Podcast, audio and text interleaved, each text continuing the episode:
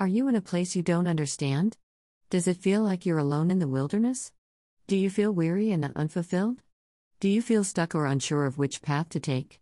If so, be encouraged, my friend, heart. Matthew 4 1.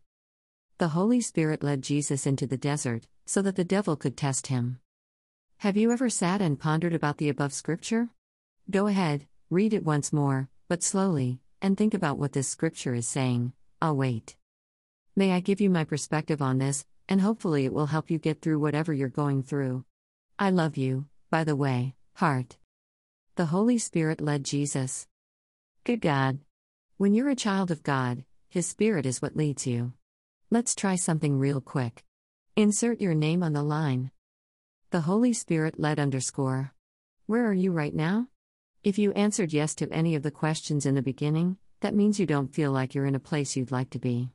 You may be in a season that's confusing, challenging, painful, or lonely. Did God lead you there? Yes. Did He cause the things you're going through? No. Did He allow it? Yes. I'll come back to this in a minute, but let's move on to another part of the above scripture. Into the desert. View chilly. Thank God for revelation. Y'all, the Holy Spirit led Jesus to a dry place. Now, if you know the background of this particular passage of Scripture, then you know that Jesus had been fasting 40 days and nights. And you mean to tell me God led him to a dry place? Good God Almighty. Have you ever went through something, and then you went through something else, back to back, and it felt as if you couldn't catch a break? Lost your job, spouse left you, and your dog ran away. Then you get hit with an eviction notice. God, why? Why me? You may ask.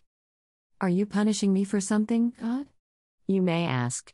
Your faith is being tested left and right, and you just feel like you're in a dry place. Where's the water, God? Where's the life? Surely, you wouldn't lead me into the wilderness. You may even say, God, have you left me alone? He is not. Although you may be in a dry, confusing, lonesome, or troubling place, God is still with you, in you, and is leading you. Yes. Even in that dry place.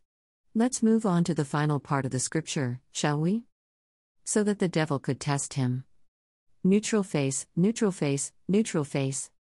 Okay, God. Really? Sighs. You led me to a dry place so that the devil could test me. View, chilly. I don't know about y'all, but I'm stressed by the last part of that scripture. But fear not, self, if God brought you to it, he'll bring you through it. Relieved face. Okay, y'all, so this is where I go back to how God doesn't cause the things that we go through to happen, but He allows it. He allows it for a purpose. The first thing you need to understand is that, when you are tempted, it is not of God. The enemy is testing your faith in God.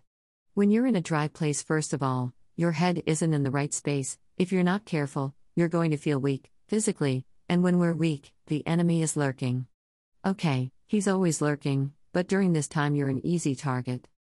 Matthew 26:41 Watch and pray so that you will not fall into temptation. The spirit is willing, but the flesh is weak. When we are physically weak, it's the perfect opportunity to a conniving devil to entice us with things that are outside of the will of God. He plays on our desires and emotions. James 1:14. But each person is tempted when they are dragged away by their own evil desire and enticed. God tells us to be patient, and because we want whatever we're supposed to be waiting on so badly, the enemy will send anxiety, and then we become impatient and try to handle things on our own, if we're unfocused, or he'll prey on whatever emotions you have available.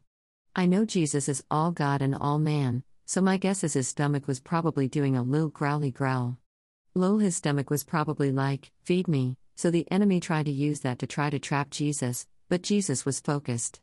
If you continue reading this particular chapter of Matthew, You'll find that the enemy tried several tactics to try to get Jesus to worship him, to include quoting scriptures to Jesus, the living Word of God.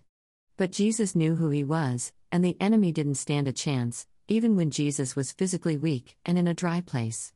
Our Savior stood on what he spiritually knew, and not what he physically felt.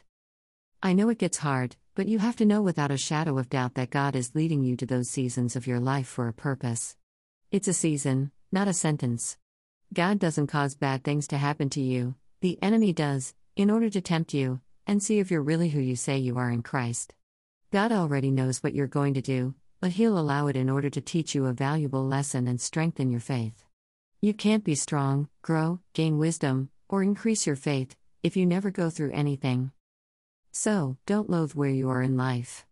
If things aren't going according to your plans, have faith that according to God, you're right on schedule. After all, He's the one who's leading you, right? And He promised to never leave you, right? You will accomplish everything God put you here to do, and everything you go through, you'll come out victoriously.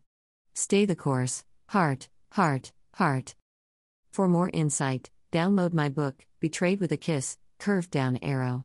It's not too late to come to God. It doesn't matter what you're going through or what you've done.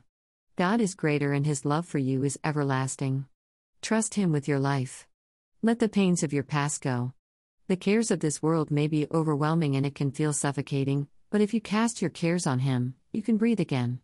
He'll give you new life, a new mindset, inner peace, and He'll show you your purpose. Just let go and allow His Spirit to flow through you.